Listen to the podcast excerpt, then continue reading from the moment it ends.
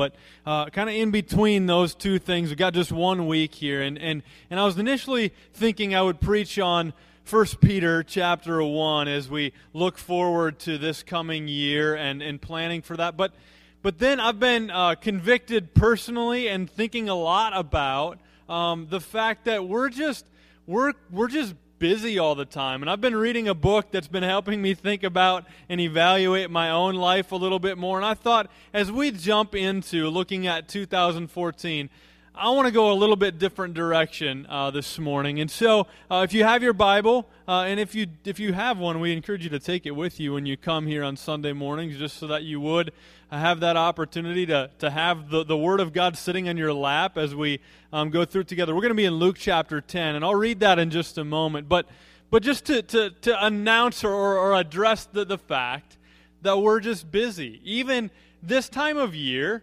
most people have at least a couple of days off of work or, or there's time off from school. But this time of year, it feels like almost one of the busiest times of the year, doesn't it? I mean, it's supposed to be vacation, holiday time, right? But instead we just we busy ourselves with so much. We just got back from a whirlwind trip. It seems like every time that we go to minnesota we left wednesday morning and came back yesterday. And, and, we're trying to hit this family and that family and get together with these people and those people. And it's just crazy. And then we get back and we're just shot. And I've got a couple more days of vacation this week, but I've got a list of things that I want to do at the house. Like, we, we don't even rest very well. We're just a very, very busy people. And and we kind of have, I think, like a love hate relationship with busyness. Um, there's sometimes we wear our busyness like a badge. We actually really like it. It's how conversations start many times. We even have like a standard greeting is, "How you doing? Keeping busy?" Like, "Yep, all right." Staying out of trouble? Yep. Like, I mean, we, we have like these, these little things that we say to each other. Hey, you know, and, and you can ask somebody, well, how are you doing? And often you get the answer, oh, we're just, we're just so busy. And we're actually like, we're surprised by it. That, that's always our answer, right? Well, we're busy all the time, even on vacation. And so, um, I want to think about that a little bit this morning. There's other ways that we don't like being busy. So sometimes we like it. Um, you know, you might be one of those people like, well, I don't like just sitting around. I need to be doing something, right? But then there's other times where we just we don't want to be busy. Like if we're honest, we live a lot of our lives relatively tired and stressed out. You know, there's a lot of people, if you're living in a developing country in our world, there's a lot of other problems that you'll face. But one of the problems that's not often faced by people living in developing countries is stress. Interesting, isn't it, that we would be the people that have fewer limits than anybody in all of human history, right? I mean, we, we have no limits as far as communication, transportation, technology. We've got all these things that are supposed to make life easier, but we're the busiest, most stressed out, tired people that there have ever been. It's, it's strange. Being busy is not good for us. It makes us tired and stressed out, and I'm sick of busyness in my own life, and I'm sick of, as, as a pastor and shepherd of God's people, seeing what busyness does to people in the body of Christ. And so that's what I want to address this morning. Now, I'm not going to share with you Jeremy's keys to time management. That wouldn't be very helpful for you. What I want to do is I want to open up God's Word, trusting that God has wisdom for us in this this morning. And so that's where we're going to go to Luke 10. One of the things that's been helping me a lot in thinking through this is a short book um, called Crazy Busy um, by a guy named Kevin DeYoung. Um, it's called a mercifully short book about a really big problem. Um, and so I'd encourage you to check that out. A lot of what I might even share this morning might be kind of from that a little bit. Um, I'm just going to read you a quote. Uh, he talks about the seriousness of this busyness problem that we have. Here's what he says Busyness kills more Christians than bullets. How many sermons are stripped of their power by lavish dinner preparations and professional football? How many moments of pain are wasted because we never sat still long enough to learn from them? How many times of private and family worship have been crowded out by soccer and school projects? We need to guard our hearts. Listen to this. The greatest danger with busyness is that there may be greater dangers you never have time to consider. Busy people need to prioritize. That's what we're going to talk about this morning. If you're busy, you have a lot of things going on, you need to make a list and you need to have something that you do first and something that you do after that, right? We need to prioritize. It would be easy if we didn't have to. If we just had like one thing, imagine this. If you just had, like had one thing to do in life, how easy would that be? We just do that one thing and do that one thing really well. But the reality is none of us have just one thing to do It doesn't really matter even what age you are. We have a number of things that we feel like we need to get done, that are expected of us. And so we need to prioritize. We're going to, as we walk into 2014, open up to Luke 10, where we're going to see this story in the middle of Luke's gospel where we see two sisters. And there's going to be a clash of priorities. They're both busy. They're both busy doing something but one has one priority and the other has a different priority. And we're going to see a clash between those. My prayer, though, is that in the midst of all the things that we could be doing in 2014, that our church would be a church filled with people who are busy doing the one thing that Jesus says is necessary. Okay? So, Luke chapter 10, starting in verse 38, very short a very short story here in Luke chapter 10, verses 38 to 42. If you're able to, let's stand as we read God's word this morning. Luke chapter 10. Verse 38 says this Now, as they went on their way, Jesus entered a village, and a woman named Martha welcomed him into her house. And she had a sister called Mary, who sat at the Lord's feet and listened to his teaching. But Martha was distracted with much serving. And she went up to him and said, Lord, do you not care that my sister has left me to serve alone? Tell her then to help me. But the Lord answered her, Martha, Martha, you are anxious and troubled about many things, but one thing is necessary. Mary has chosen the good portion, which will not be taken away from her. You can be seated. God's word is, is good, and, and, and I, let's just pray. God, would you would you through your Holy Spirit, working through your word, build up your church here this morning for the sake of your name? Amen. That's what we want to happen, right? We want God to, to, to change us. There might be some changes that need to take place in our lives, um, and God's word might point those out even this morning. And so, let's look at uh, Luke chapter ten. Uh, just to give you a little context, we're jumping right into the middle of the Gospel of Luke. There's a big shift that's taken place in this Gospel. At the end of chapter 9, Jesus begins to shift, and his, his path is now towards Jerusalem. That's the place where he will die, right? He'll be crucified. And so, so there's this shift that's taken place in the Gospel of Luke, and it kind of gives you this sense that now we know that Jesus' time is limited. He's headed to Jerusalem his time is, is about done. And so, so to me, it just kind of affirms the importance of everything that he's going to say. He knows that his time is limited. What is he going to teach his people in the time that he has left before he leaves the earth, right? And so part of what he wants to teach is what we're seeing here in Luke chapter 10. Just got done with the parable of the Good Samaritan, and now we see this clash of priorities set up between the two sisters. The one sister, Martha, invites Jesus into her house. That's what we saw in verse 38. And now in verse 39, we're going to see that Mary is busy, but she's focused. Busy and focused. That's how you could describe Mary. So look at Mark, or sorry, Luke chapter 10, verse 39. And she had a sister called Mary. Here's what Mary was busy doing. Here's what she was focused on. She sat at the Lord's feet and listened to his teaching. She was sitting at the Lord's feet and listening to his teaching.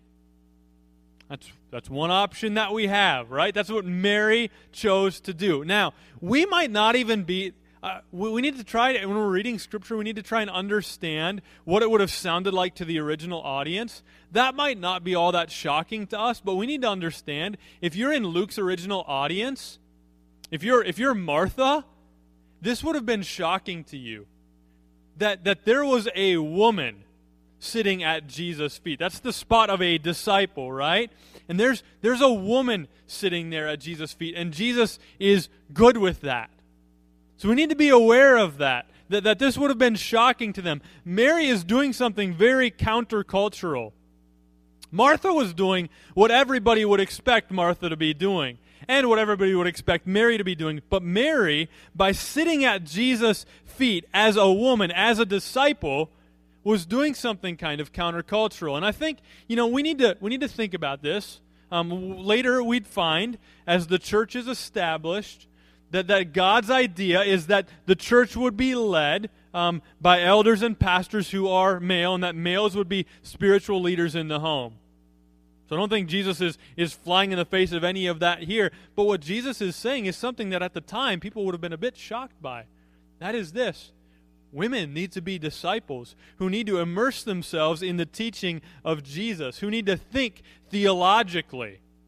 That would have been kind of shocking to these people at this time, and I hope it's not shocking to you. I hope you, you recognize, women, that, that, that you're called to do that, that you're called to learn, to immerse yourself in the study of Scripture. We need women, besides Beth Moore, to write some solid Bible studies for women. And some dudes can maybe do that, but women are really good at writing Bible studies for other women. And so we need some, some women who might, who might do that kind of study. We need some moms who are going to confidently and carefully teach their kids the scriptures. So we need, just as, as they did in this day, we need women who will feel the call of God to be disciples and to study and immerse themselves in God's Word.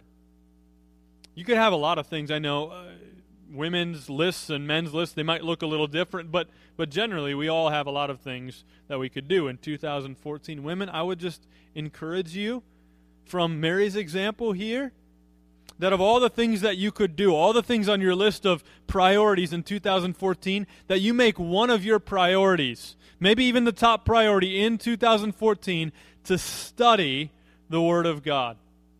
Privately, corporately, that you're, you're immersing yourself in God's Word.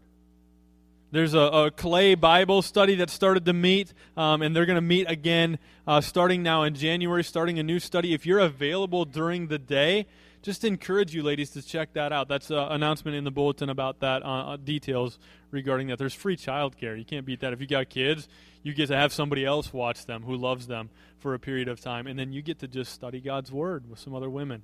Encourage you to do that. It's probably not natural for most of us to be Mary like more than likely you're more Martha like than Mary like. I know I am. And so we get introduced to Mary or Martha in verse 40. Here's what it says about Martha. So we got Mary sitting at Jesus' feet listening to his teaching. And then verse 40. But Martha was distracted with much serving. Again, I told you that Martha's doing what people expected her to do.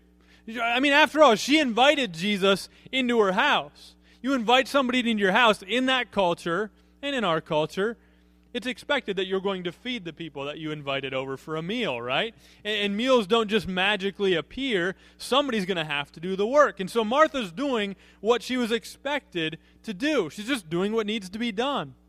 And if we think about our priority lists, we just do what needs to be done, right? I mean, we have a long list of things that need to be done. People in your house need to eat. That requires you shopping for food, making food, and then after they're done eating, cleaning the dishes, right? That, that people in your house need to wear clothing. That requires you taking your dirty laundry and making it clean and then drying it and then folding it and then put it it's a lot of steps to laundry you know i mean there's just a lot of stuff to do we've got homework that needs to be done we've got a job that we need to go to We've got an email inbox that needs to be cleaned out. We need got snow that needs to be moved, bills that need to be paid. Our list of things that we're supposed to do is a long list. And Martha's feeling that. She's got a list of things she wants to get done. She's got a guest at her house. She wants to feed him. So she's distracted with much serving. I think that word distracted is very important there. That, that it's quite possible that, that the thing the things that Martha is busying herself with are helping her to actually miss the point of what she should be focusing on at this point. I think that's true for us. I'm going to give you a prediction, okay? This is this is Pastor Jeremy's prediction for 2014. I don't think you're going to be bored. I think you're going to have lots of stuff to do in 2014. Okay? That's my prediction. Just just throwing that one out there. I think probably all of us going to have a lot of stuff that we want to get done in 2014. We'll see if that works. I think it will. But what's very possible is that we could very much like Martha be distracted with much serving. Doing things that we need to do, things that need to get done, can easily become a distraction to us that distract us from focusing on that which is most important. I want to, you know, a lot of times my messages I've figured out are kind of heavy on the content and, and low on the application, kind of like, well, you figure that out. Uh, this one's going to be kind of heavy on the application um, because the passage itself is, is so short. Um, but I want to just address parents for a moment because um, I think as parents, we're some of probably the most busy and distracted people in in the world, right? Would you agree, if you're a parent, that busy and distracted might be a good way to describe you? You're very Martha like. There's a lot of things as a parent that you recognize need to get done. If, listen, if we parent the way that the culture expects us to parent, we're going to end up quite exhausted. Isn't that true? If, if we do kind of what, what everybody else does as parents, we're going to feel pretty exhausted. And, and, one thing we've done over time, I think, is we've made parenting um, kind of complicated. I, am going to read to you just a, a, longer quote from this book, just because maybe I think it might get you to think, oh, maybe we should read that. That's good. Um, and uh, got to find it. There we go. Um, I like uh, this is Kevin DeYoung talking about parenting um, and uh, and very good stuff about how complicated parenting has become maybe unnecessarily so. So listen to this. Parenting has become more complicated than it needs to be. It used to be, as far as I can tell, that Christian parents basically tried to feed their kids, clothe them, teach them about Jesus, and keep them away from explosives. Now, our kids have to sleep on their backs. No, wait, their tummies. Nope, never mind, their backs. While listening to baby Mozart, surrounded by scenes of Starry, Starry Night. They have to be in piano lessons before they're five, and they can't leave the car seat until they're about five foot six. It's all so involved. There's so many rules and expectations. Parenting may be the last bastion of legalism, not just in the church, but in our culture. We live in a permissive society that won't count any sin against you as an adult, but they will count the calories in your kids' hot lunches. I keep hearing that kids aren't supposed to eat sugar anymore. What a world! What a world. My parents were solid as a rock, but we still had a cupboard populated with cereal royalty like Captain Crunch and Count Chocula. In our house, the pebbles were fruity and the charms were lucky. The breakfast bowl was a place for marshmallows, not dried camping fruit. Our milk was 2%, and sometimes if we needed to take the edge off of a rough morning, we'd tempt fate and chug a little vitamin D. As nanny parents living in a nanny state, we think of our children as amazingly fragile and entirely moldable. But both assumptions are mistaken. It's harder to ruin our kids than we think, and it's also harder to stamp them for success than we'd like. I just like that because I think it's right that, that we, we, we think that we have to do so many things. Our culture tells us that good parents do all of these things, and we feel like we're not keeping up and we're not doing everything we ought to be doing if our kids aren't doing all those things that everybody else's kids are doing. Right? And we have kind of a warped idea of parenting if we get it from our culture. We equate somehow good parenting with busy parenting.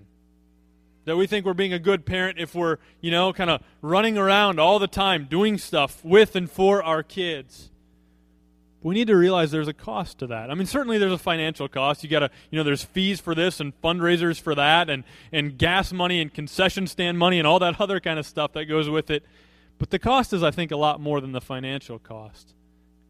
That, that we have to acknowledge that we can't do it all. And when we try and do it all, we get tired.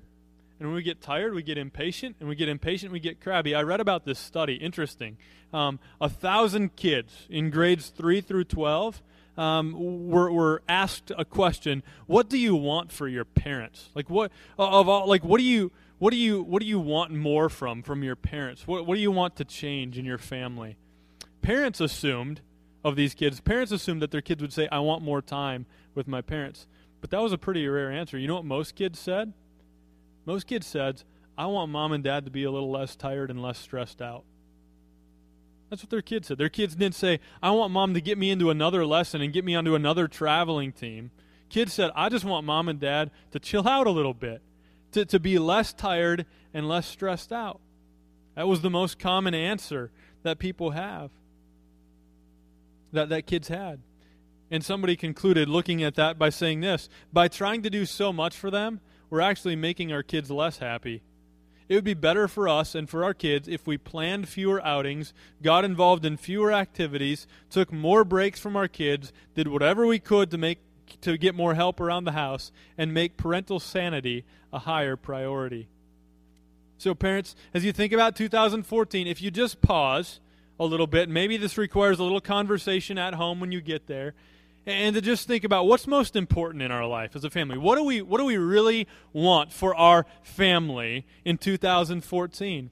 And I think if we're honest a lot of times what we would say is most important to our family is not at all reflected in what our family calendar looks like. What we say is most important for our family is not often reflected in what our family calendar looks like. We need to recognize that maybe there's something wrong with the fact that we've made sure that our kid got to every practice and we made it to most of their games, but we can't remember the last time that we opened up a Bible together as a family. Right? Like this this quote from Voddie Baucham, he says this People turned it boys into men and girls into women for most of recorded history without dragging them around town with their tongues hanging out, in an effort to keep up with overachieving, undereducated, theologically illiterate peers as they try to win trophies that will eventually gather dust in a basement somewhere. If I teach my son to keep his eye on the ball, but fail to, te- fail to teach him to keep his eyes on Christ, I've failed as a father. We must, listen to this, we must refuse to allow trivial temporal pursuits to interfere with the main thing. Martha's got a lot of stuff going on. We all got a lot of stuff going on. But we're going to see Jesus come and say to Martha, I want you to focus on the main thing. Before we get there, let's finish the rest of verse 40. Martha was distracted, we found, with much serving, and so she goes up to Jesus. Um, she doesn't even talk to Mary. Maybe she's already tried talking to Mary. She doesn't think it's worth it anymore. So she goes to Jesus to kind of be like a little, you know, the older sister tattletale kind of thing. Hey, you know what Mary's doing? Um, and so she does this. Um, so she comes up to Jesus and she says, Lord, do you not care that my sister has left me to serve alone? Tell her then to help me. Right? So she's looking, she's saying, why, why isn't she more like me? That's the kind of eh, reaction you get parents if you if you kind of make these decisions for your family that like we're going to limit the amount of activity that we do as a family. Other people are going to look at you like Martha like, "Are you you can't do that. You must be a bad parent." Or your kids might get mad at you. That'd be horrible, wouldn't it, as a parent, if your kids got mad at you because you said, no, you know what? That's not a priority for our family, so we're not doing that this year. that would be horrible if your kids got upset with you, but you know what? That's kind of part of what parenting is about. That sometimes you got to make decisions that are unpopular for your kids. And I know you have a lot of things to do. Like like Mary, like Martha's looking at her. She's like, "Hey, somebody's got to make supper, Jesus. Don't you want to eat?" Right? But she's distracted. And so if if parents you even make the decision to say, "You know what? We're going to we're going to limit the number of things that we do uh, so that our, our schedule is a little more sane this year. Um, that might be challenging. I have some questions at the bottom of the outline on the in the bulletin that might be helpful for you to ask as a family. That, that that might be helpful for you as you evaluate activities. I shared this. This is from a blog from a mom named Jen Wilkin that I shared it with a Sunday school class a few months ago. But those might be helpful kind of questions for you to work through as a family. And and she does say, as as she says, you know, try and uh, try and evaluate what you're going to do. Um, and then she says at the end, notice that does my child enjoy it is not on the list. So often I hear parents justify keeping a child in a time sucking activity because, quote, he loves it so much. And then she says, kids love Skittles and Mario Kart so much, but they don't get to decide if, when, and how much to consume. Because children possess a limited range of life experience, it's difficult for them to conceive of happiness outside their current circumstance. It's our job to help them learn. And this expectation that we put on ourselves makes us and our kids exhausted. So here's what I'm not saying. I'm not saying this. I'm not saying that being in some kind of lessons or being on a traveling team is necessarily a bad thing. I'm just saying it's very potentially, very likely a distracting thing. And if you're not a parent, you can think of your own list of things that would be on your list of, well, I think they're good. They're, they're things that should be done. But if you're honest, we'd have to say these are distracting things. Martha was busy and distracted. I mean, just a personal experience story to share with you. Um, because of taking vacation, you know that at your job probably too, if you take vacation, that just means you got to work really extra hard before you leave and then work really hard once you get back to catch up. So, so I'm looking at um, my schedule over the next few days and, and, a number of days off in between, but still preaching, you know, a couple times last week, once this week, doing a wedding and, and you know, like all sorts of stuff, right? And so, so looking at all that stuff, and I'm thinking, I looked at my I looked at my calendar and I'm like, you know what? I, I got about five hours to prepare this sermon about busyness. Um, and uh, and so so this was like Monday afternoon. We're to leave Wednesday morning. And so I'm thinking, well, I got to get this thing done. So I had two hours Monday afternoon where it was just like, I hit it hard. I, I didn't have time to sit and be Mary. I didn't have time to sit in, in, at the feet of Jesus and listen to him. I just needed to get to work, right? And so I started working on my sermon, and I, I was just like, I was just stressed. I'm sure my body was tense. I got home, and I had just this pounding headache, and I felt miserable and, and told Kirsten, well, here's what I'm trying to get done and all this stuff. And Kirsten says to me, well, you got to practice what you preach. Okay, you're right.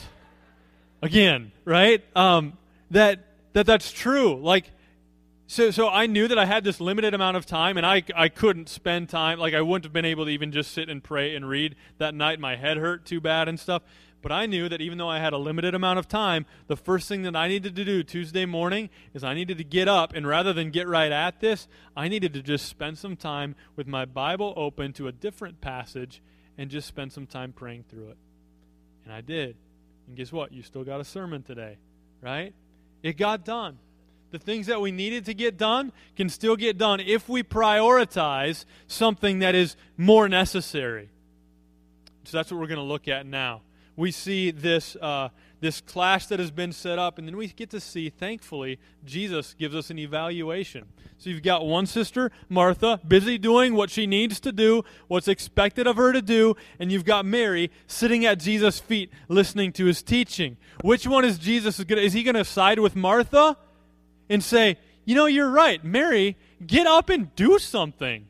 That, that's very selfish of you to make your sister do all that work while you just sit here and listen. Is that what Jesus is going to say? Let's look at Jesus' evaluation starting in verse 41. But the Lord answered her, Martha, Martha. He says her name two times. He wants her to listen. He's got something important to say to her. Martha, Martha, you are anxious and troubled about many things. See, Jesus notices. He, he's good at this, right? He notices where her heart's at. He notices where her mind's at. He can look at her. I could, I could probably do this with some of you. you. I know my family could do this with me. They could look at you, look at me. I could look at you and say, you know what? I can tell you're you're anxious and troubled about many things. Or maybe your version says worried and upset, right? You're worried and upset. There's a lot on your plate, isn't there? There's a lot of things on your mind. You're not even really listening when I'm talking to you because you're, you're, like you're just there, there's a million things going on. I can tell. And Jesus notices that about Martha. He says, "Martha, Martha, you are anxious and troubled about many things." And then he gives his evaluation. In verse 43, 42. But one thing is necessary. Listen, here's what I know there's going to be a lot of things to do. There are a lot of things to do. Life is busy. 2014 is going to be busy. There's a lot of opportunities available to you. But Jesus says in verse 42 to Martha, who's busy doing a lot of things that need to be done, he says, One thing is necessary. One thing is necessary. Is it making supper? No. Mary has chosen the good portion, and this will not be taken from her. Mary chose the good thing. Jesus, in his evaluation of these two sisters whose priorities are clashing with each other, Jesus sides with Mary and says, She's doing the thing that won't be taken away. Listen, all of the effort and time that you put into the sport that you're in could be ended very quickly with an injury, right? All of the work that you put into your job could be taken away very quickly as you get laid off right all, all of the all of the energy and effort that we put into doing the dishes before we even get them put from the dishwasher into the cupboard, they're taken out and getting dirty again, right? The laundry basket is full again two days later.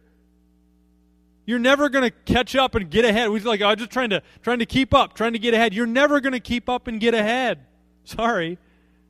I, I, I try to do that all the time too. I love getting things done. But I never feel like I've caught up or like I'm, I'm working ahead. If you work ahead, you're going to be behind again two days later anyway, right? So Jesus says, Mary's chosen something though that can't be taken away. It's not going to get dirty again. It's not going to it's not going to you're not going to get behind in this. And what has Mary chosen? Well, Mary has chosen to sit at the feet of Jesus and listen to his teaching. So, ask you, this year, 2014, you going to make that a priority in your life? Will you be a little bit more like Mary and a little less like Martha? in 2014? Will you prioritize spending time sitting at the feet of Jesus and just learning from him? Think of think of something you might need to start doing. You might even want to write this in your outline just to kind of get you thinking. What do you need to start doing in 2014? This is a great time of year to pick up a Bible reading plan. Okay, um, you could you could pick up a, a, reading through the whole Bible in a year plan. Maybe you've tried that; it hasn't worked very well. Maybe maybe maybe give it a shot again this year. Um, if you if you just like if you feel like man, I just need to start small because I always try to bite off way too much and then and then I never make it happen. And then I feel guilty and then I just quit. Maybe maybe this year just try and read through the New Testament this year. You could do that. Uh, there's plans out there. I'll email you stuff uh, later today. Um, so that you have links. You can check stuff out. There's all sorts of things out there. But you could read through the New Testament by spending five minutes a day, five days a week get through the whole New Testament in a year. I know you're busy, but you could probably cut that out, right? Five minutes a day, five days a week, get through the whole New Testament this year. Just be good. What do, you, what do you need to start doing in order to prioritize spending time with Jesus in 2014? And what do you need to stop doing? Is there some evaluation that you need to do? Maybe as an individual, maybe as a couple, maybe as a family. Maybe you need to do some evaluation. Is there something that's just taking too much of your time? Maybe you need to have some hard conversations even with your kids. Maybe you need to ask a brother or sister in Christ. You need to humble yourself and come before them. Somebody maybe that was in your life group and say, hey, how do you think I'm doing with priorities in my life? They might tell you the truth and it might hurt. Maybe you need to do that. Is there, is there a hobby or a habit that's just sucking way too much of your time? You need to limit your time on the internet in 2014. Are you like you're just always checking something? You got your phone maybe. you're like you're always you're always checking stuff out, right? Maybe you just need to not check stuff out a little bit. I want to close though with a way that this points us to the gospel. Because the truth is this. The truth is that that I think most of us most of the time are more Martha like. We like to do things right? We like to get things done. We like to do things for ourselves. We're Americans, right? We can we can pull ourselves up by our own bootstraps. We can make it happen. But go ahead and turn as we close to Ephesians chapter 2. You probably maybe some of you have this memorized. part of the good news of the gospel is that we need to come to the end of ourselves realizing the futility of our constant doing and say, you know what?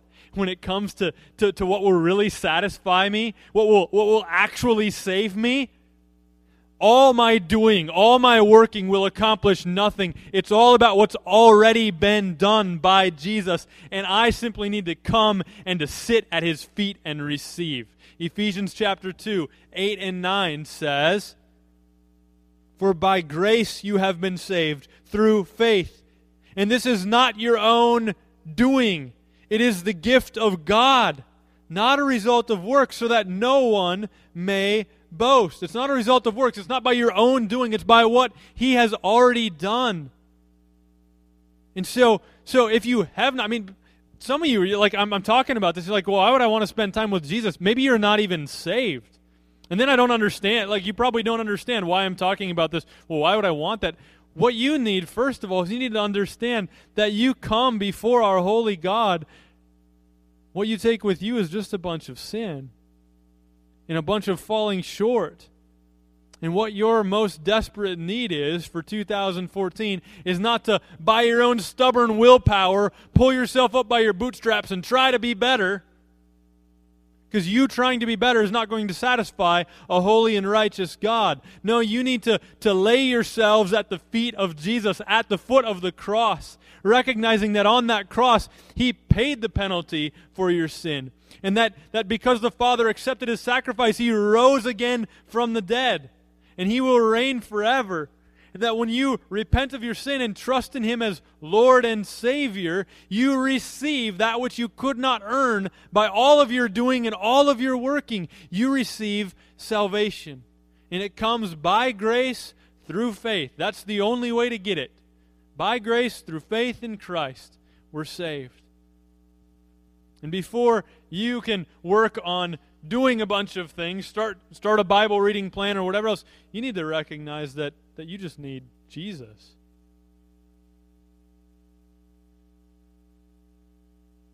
I want you to just turn over a new leaf in 2014. I want you, if you're not a Christian, to receive a new heart. In well, it's still 2013, maybe this year yet. To repent of your sins and trust in Jesus. My hope for us as a church in 2014, I started out uh, a year ago here um, and said the first three messages that I preached before we jumped into Mark. We're kind of laying out these three things. My desire uh, for this people as a church, and now that I've gotten to know you, it really hasn't changed. My desire is that we would be a church of people molded by God's word and motivated by God's glory as we make disciples throughout God's world. That's what I want. I want to, to pastor a church. I want to be a part of a church. I want to be a, a, guy who lives his life in that way, molded by God's word and motivated by God's glory as we make disciples throughout God's world.